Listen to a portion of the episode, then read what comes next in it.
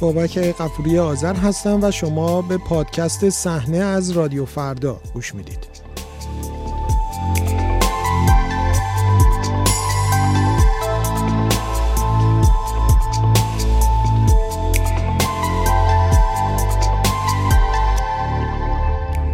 پس از گذشت ده سال از آغاز به کار مجله هفتگی صحنه از این هفته با تغییراتی در فرم و شیوه صحنه در قالب پادکست منتشر میشه امیدوارم همچنان همراه صحنه باشید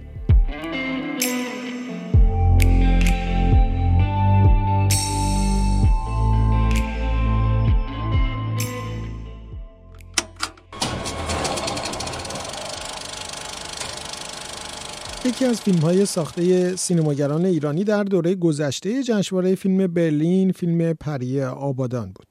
فیلمی انیمیشن ساخته سپیده فارسی که در خارج از ایران ساخته شده و داستان پسر نوجوونی به نام امید رو در آبادان در روزهای آغاز جنگ ایران و عراق روایت می‌کنه.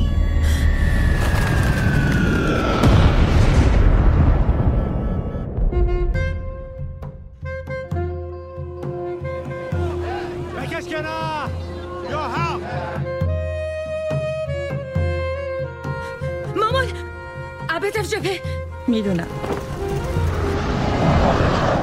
تا وقتی عبد جبه هست منم آبادان میمونم. آخه چطوری میشه تو آبادان در امان بود؟ وسط محاصره سپیده فارسی قبل از انیمیشن پری آبادان فیلم های دیگه ای هم در ایران و خارج از ایران ساخته. خواب خاک، نگاه و زیر آب از جمله فیلم های خانم فارسیه که در ایران ساخته شدند. او سال 2014 فیلمی به نام گل سرخ در خارج از ایران ساخت که مضمونی مرتبط با اعتراضهای سال 88 داشت و به خاطر وجود صحنه‌هایی از رابطه جنسی شخصیت‌های فیلم اون زمان بسیار بحث‌انگیز شد. مرسی بابت اصر جون ما نجات دادی. اگه قول بدم به چیز دست نزنم میشه من یه ذره دیگه اینجا بمونم اگه خوب شده می‌تونی اگه خوب شده پس هرچی بخوام می‌تونم بگم جز اون چیزایی که نباید گفت داره خانم فارسی در روایت داستانش در فیلم انیمیشن پری آبادان الزاما منطبق بر بیان همه اتفاقات حقیقی اون روزها حرکت نکرده و مثلا ما شاهد حضور شخصیت الهی خواننده همراه دخترش در شهر آبادان در اون روزهایی میشه توضیح بدی چجوری؟ از راه بهمنشیر بالنج بالنج؟ آیا تو از اون دست مردایی هستی که میشه بهشون اعتماد کرد؟ ناخدای لنچی انیمیشن پری آبادان پس از نمایش در بخش پانورامای دوره قبلی جشنواره فیلم برلین در ماههای اخیر در جشنواره های مختلف دیگری هم نمایش داده شده و پس از اکران در فرانسه حالا در سینماهای آلمان به روی پرده رفته با سپیده فارسی درباره فیلمش گفته کرد. کی دنبالش میگردی؟ داداش بزرگم می‌خوام باش همه رو از آبادان ببرم بیرون. زود باشین با را بیافتین.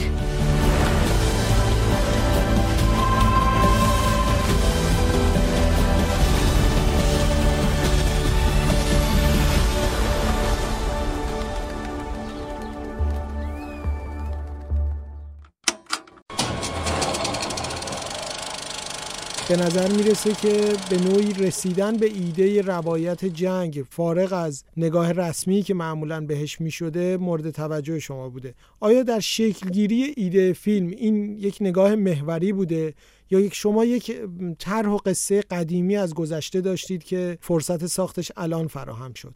بله این ایده از همون ابتدا ایده محوری بود به این دلیل که ما روایت مستقل از جنگ نداریم ولی جنگ ایران و عراق جنگیه که خیلی چیزا رو تو زندگی ما شکل داده تو زندگی شخصی ما و توی خاطره تاریخی ما و تاریخ ایران. خب اینا بدیهیات منتها همین که به اصطلاح روایت غیر رسمی ازش تقریبا میشه گفت وجود نداره توی سینمای ایران.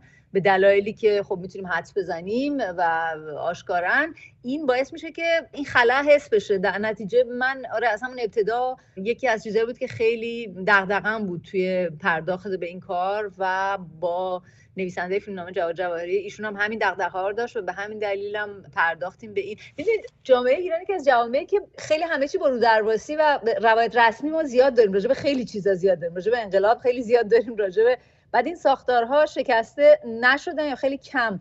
الان توی این چند سال اخیر تو سینما مستقل ایران از مثلا مقوله فرض کنید زندگی شخصی و زندگی عمومی آدم ها چجوری در فضای شخصی فضای عمومی این تضادهایی که وجود داره اینا خیلی بیشتر داره مطرح میشه. ولی بخش جنگ اون بخش و اون دوره از تاریخ ما هنوز همچنان خیلی تقریبا بهش پرداخته نشده. در نتیجه بله این کاری بود که ما سعی کردیم بکنیم. ایده رسیدن به انیمیشن هم قاعدتا به نظر می‌رسه تنها راه ساخت فیلمی مرتبط با جنگ خارج از ایران و با امکانات موجود در خارج از کشور باشه. درسته؟ یا اصلا فکر می‌کردی در کارنامه شما جای یک فیلم انیمیشن خالیه؟ هر دوش البته من حالا نه اینکه چون خالیه من برم بخوام حتما یه انیمیشن بسازم البته من خیلی دوست دارم فرم عوض کنم و مدیوم عوض کنم. اگر نگاه بکنید به کارنامه سینمایی من تقریبا همه فرما رو من تجربه کردم. از لحاظ به اصطلاح مدیوم حالا مثلا ژانر روایی شاید نه هنوز یکی دو تا فرم کم دارم. اما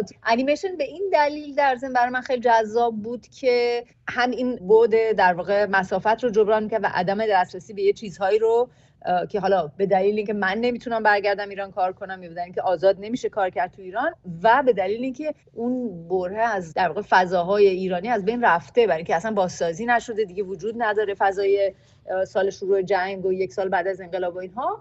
و اینکه انیمیشن یه آزادی عملی به آدم میده به عنوان سازنده اثر که هم از لحاظ تاریخی بتونه خیلی چیزا رو دقیق بپردازه بهشون و درست نشون بده. همین که یک بود غیر رئالیستی هم بشه یعنی یا تقریبا حالا جادویی شاید اگر نخوام بگم یه جور یه روایت بله افسانه طوری رو بتونی با یه نوع رئالیسم قاطی بکنی.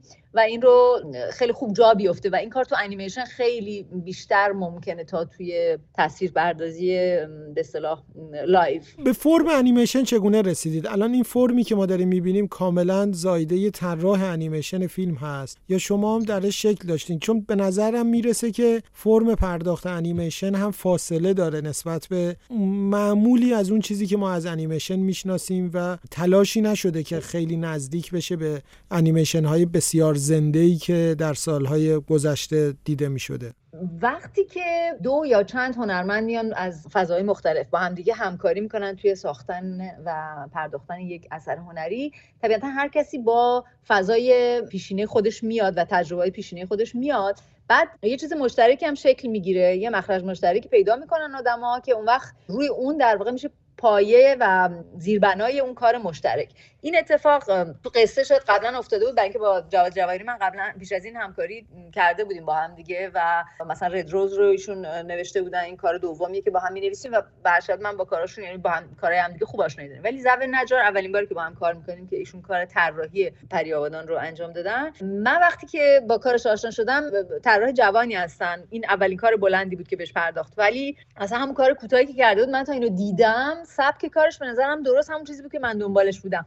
اما از اونجا شروع کردیم. بعد من یه چیزی ازشون خواستم ایشون چیزایی به من پیشنهاد کرد. بعد به یه تفاهم کلی رسیدیم رو سبک کار که دو تا شاخص خیلی پررنگ داره. یکی این که هر دومون همین رو نمی‌خواستیم. یعنی منم واقعا نمی‌خواستم برم به سمت این انیمیشن های معمول سبودی که خیلی در واقع استودیوهای بزرگ حالا بیشتر آمریکایی ولی گاهی جای دیگه دنیا می‌سازن. یکی این بود که نمی‌خواستیم به این سمت بریم. دو اینکه از لحاظ کروماتیک و نوع رنگ من به ایشون پیشنهاد کردم که یه سری رنگ رو حذف کنیم که این بحث حصر آبادان و این محدودیت جنگ و اینها رو ناخداگاه یعنی غیر مستقیم به بیننده از لحاظ بصری القا بکنیم.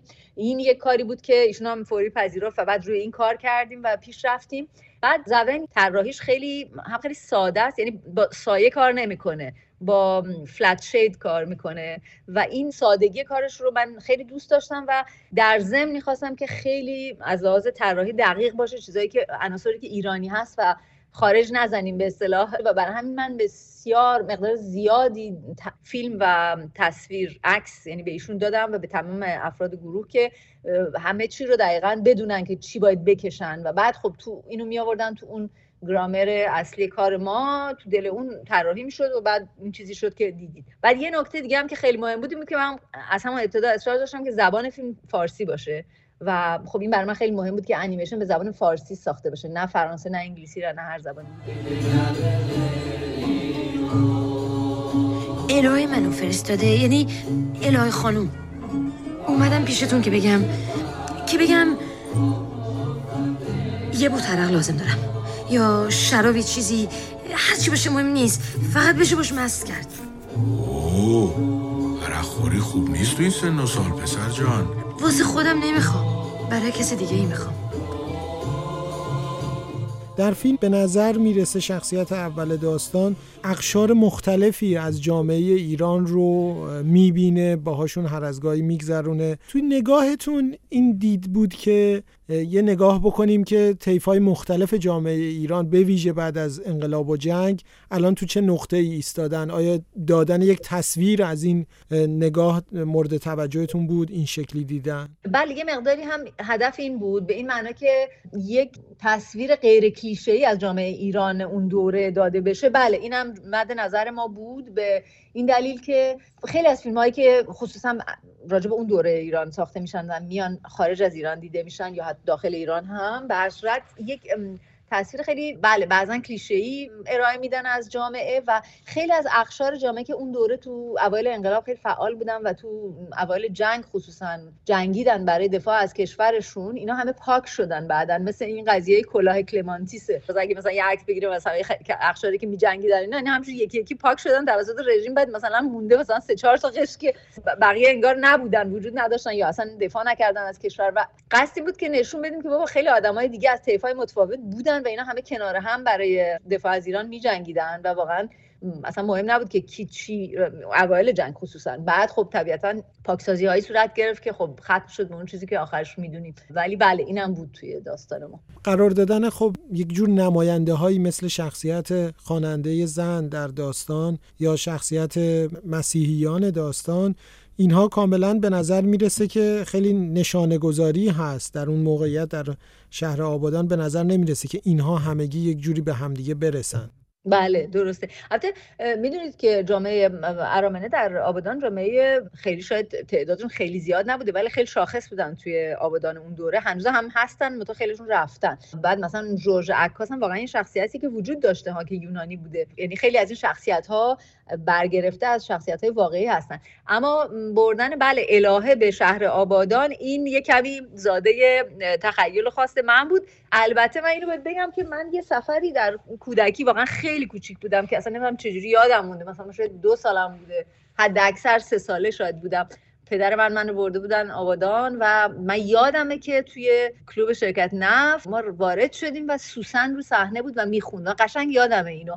بعد این ایده یه خواننده زنی که توی آبادانه و می‌خونه و اینها از اونجا اومد منتها به جای خانم سوسن من تصمیم گرفتم که از شخصیت الهه استفاده بکنم به عنوان خواننده زنی که دیگه نمی‌تونه بخونه بعد از انقلاب و به اونجا یه جوری حبس توی اون شهر. واسه مهندس می‌خوام. میشناسینش؟ اوه اون مارتیکه دیوونه رو میگی؟ من از کجا بدونم که الهه تو رو فرستاده؟ کلک بی کلک ها نگفتین دیوونه پیر در ازای چه کاری؟ ازت عرق خواسته؟ عکاس هم مثل دکتره اسرار مشتریاشو نگه میداره. یه فصل قابل توجه فیلم هم یه مرور گذشته هست و ما سینما رکس رو می‌بینیم و اتفاقاتش سوزی معروف سینما رکس چند ماه قبل از انقلاب. اون رجوع به گذشته اونجا چی بود؟ احساس یک جور ادای دین داشتین که اون روایت وقتی اسم آبادان میاد حتما هم اون اتفاق به نوعی مورد توجه قرار بگیره. بله خب سینما رکس هم می‌دونید یک قضیه عجیبیه دیگه واقعا ما یه دوره از نوجوانیمون رو با این ایده سر کردیم که خب سینما رکس رو شاه به آتش کشید. بعد متوجه شدیم که جریان این نبوده یه اتفاقای دیگه افتاده و کس کسان دیگری باعث این آتش سوزی بودن. ولی به هر صورت در اشل شهر آبادان این یک فاجعه واقعا عظیمی بود و هیچ وقت هم نه سینما بازسازی شد نه دادخواهی شد از اون خانواده که این همه افرادشون رو زنده زنده اونجا از دست دادن توی آتش سوختن این آدم ها و فاجعه بود واقعا. من بله یه ادای دینی بود به این اتفاق و به اون شهر و به اون چیزی که اینا زندگی کردن. انتخاب صدا پیشگان فیلم هم می‌تونه موضوع سوال باشه با توجه به اینکه خب طیف گوناگونی هست از نامهای شناخته شده که هم فعالان سینمایی بیرون از ایران هستن. هم نماینده ای داریم از سینماگران داخل ایران. یک انتخابی هم که دارین که یک بازیگر دو نقش مهم فیلم رو میگه خانم مینا کاوانی که نقش امید و پری رو میگه. به انتخاب اینها چگونه رسیدیم؟ من برای ایفای نقش در واقع چون آدم وقتی که به انیمیشن نگاه می‌کنه فکر می‌کنه که چون فقط صدا هست یه در واقع در حد همون صدا ختم میشه و یه جوری مثل دوبلاژ میمونه. این نوع انیمیشنی که این نوع کاری که ما کردیم توی این فیلم خیلی فراتر از اون بود. به این دلیل که اولا صداهای شاهد رو ما با همین بازیگرا نه با همشون ولی با مینا و با مینا کاوانی و با همین رضا جاودان بیشتر صداهای شاهد رو واقعا مثل بازی اینا نقشا همه رو بازی کردن و این انرژی که اینا به کار دادن و به شخصیت ها دادن خیلی تو کشیدن استوری بورد و اینا اصلا ابتدای کار وجود داشت و حضور داشت. بعد دوباره صداهای در واقع نهایی رو وقتی که انیمیشن تموم شد یه بخشش رو خود این دو شخص دو هنرپیشه بازی کردن. برای بقیهش هم من ایده داشتم و می‌دونستم که دیگه اون انتخاب های نهایی. علت انتخاب مینا برای ایفای این دو نقش این بود که مینا صدا خیلی شکسته جزی خیلی چیزی داره در واقع بین دخترونه پسرونه که خیلی خوب به نظر من مطمئن بودم که خوب می‌تونه جواب بده. قبلا هم خب تجربه کار مشترک تو رد روز رو با هم داشتیم و این پیشنهاد بهش کردم. براش جالب بود که هر دو شخصیت رو بگه و اتفاقا خیلی هم خوب جواب داد. خب خیلی هم کار سنگینی بود برای اینکه باید صداشو عوض می‌کرد. توی یک صحنه تازه مقابله هم, هم دیالوگ داشت برای دو شخص و اینها بعد آقای سیاد رو هم من از همون ابتدا برای نقش مهندس واقعا تو ذهنم بودن و خیلی دوست داشتم که ایشون باشن که خوشبختانه دست داد. ایشون اومدن پاریس و با من یه چند روزی رو گذروندن و کار کردیم و خیلی خیلی دوران خوبی بود و به یاد موندنی. بعد دیگه حمیدرضا جاودان عزیز واقعا کلی نقش ها رو خیلی با تغییر صدای خیلی در واقع هنرمندانه ای گفت. اون واقعا کار خودش خیلی ماهر تو این داستان تغییر صدا. و بعد بابک کریمی هست برای نقش جورج عکاس برای فرشید بله محسن نامجو هست شبنم طلوعی نقش الهه رو میگه که اونم واقعا فوق العاده است. یعنی همش همشون کار بسیار زیبایی کردن و سعید شنبه نقش ناخدا رو ناخدا خورشید رو داره و با لحجه به اصطلاح آبادانی یا بوشهری حالا بین این برشت لحجه اصیل اون خطه. بر من خیلی مهم بود که در واقع بازیگرا فقط صدا پیشه نباشن. همین که اول بهش اشاره کردم به عنوان هنرپیشه بیان و بازی کنن نقش رو. نه نه اینکه فقط بیان و صدا رو در واقع بگن و به همین ختم بشه. فکر می‌کنم که تفاوت این نوع کار یعنی این شیوه بازی گرفتن از اینا حس میشه وقتی فیلم رو می‌بینید. می‌تونیم موتور یه لنج رو تعمیر کنی؟ اگه چطور بشه؟ که بریم از اینجا. میشه توضیح بدی چجوری؟ از راه بهمنشیر با لنج. با لنج؟ آیا تو از اون دست مردایی هستی که میشه بهشون اعتماد کرد؟ ناخدای لنچی یه ناخدای خوب سراغ نداری خوبش سراغ. اون دیگه دریا نمیرم جوون. حتی اگه می‌تونستین جونه این همه آدمو نجات بدی در واقع آبادان هر لحظه ممکنه سقوط کنه مگر اینکه معجزه‌ای بشه. خانم فارسی شما از زمان جشنواره فیلم برلین تا همین الان که نزدیک به یک سال میگذره سفر طول و درازی داشتید فیلم به جشنواره های مختلفی رفت و تقریبا با بینندگان زیادی در سراسر دنیا برخورد داشت. تو اون برخوردها نگاهشون به فیلم چگونه بود؟ چه نکته یا بیشتر شما دیدید که برجسته بود در صحبت هایی که داشتن؟ یکی از نکاتی که همیشه برمیگرده و تکرار میشه توی برخورد یا عکس العمل بیننده ها که بر من خیلی گیراست اینه که ایرانیا خیلی هاشون اونایی که حالا یا غیر ایرانی حتی که آبادان بودن میگن ما انگار رفتیم دوباره اونجا و خیلی زنده هستیم و خیلی برای ما جذاب اینها.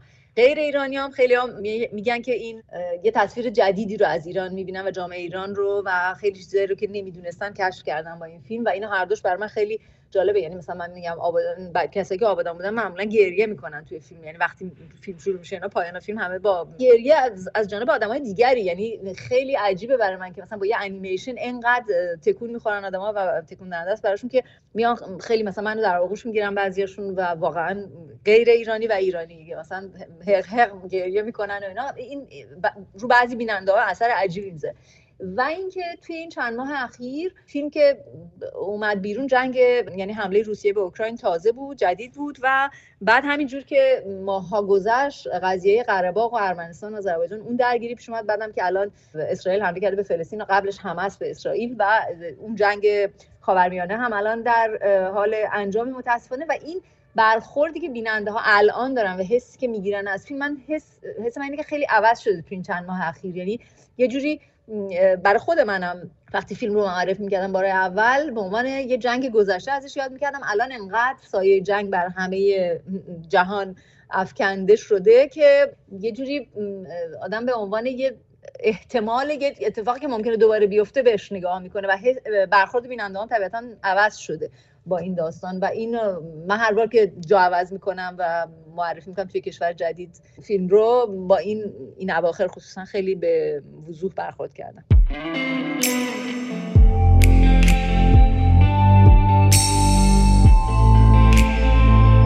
این شماره پادکست صحنه همینجا به پایان می‌رسه. تا شماره بعدی ایام خوش.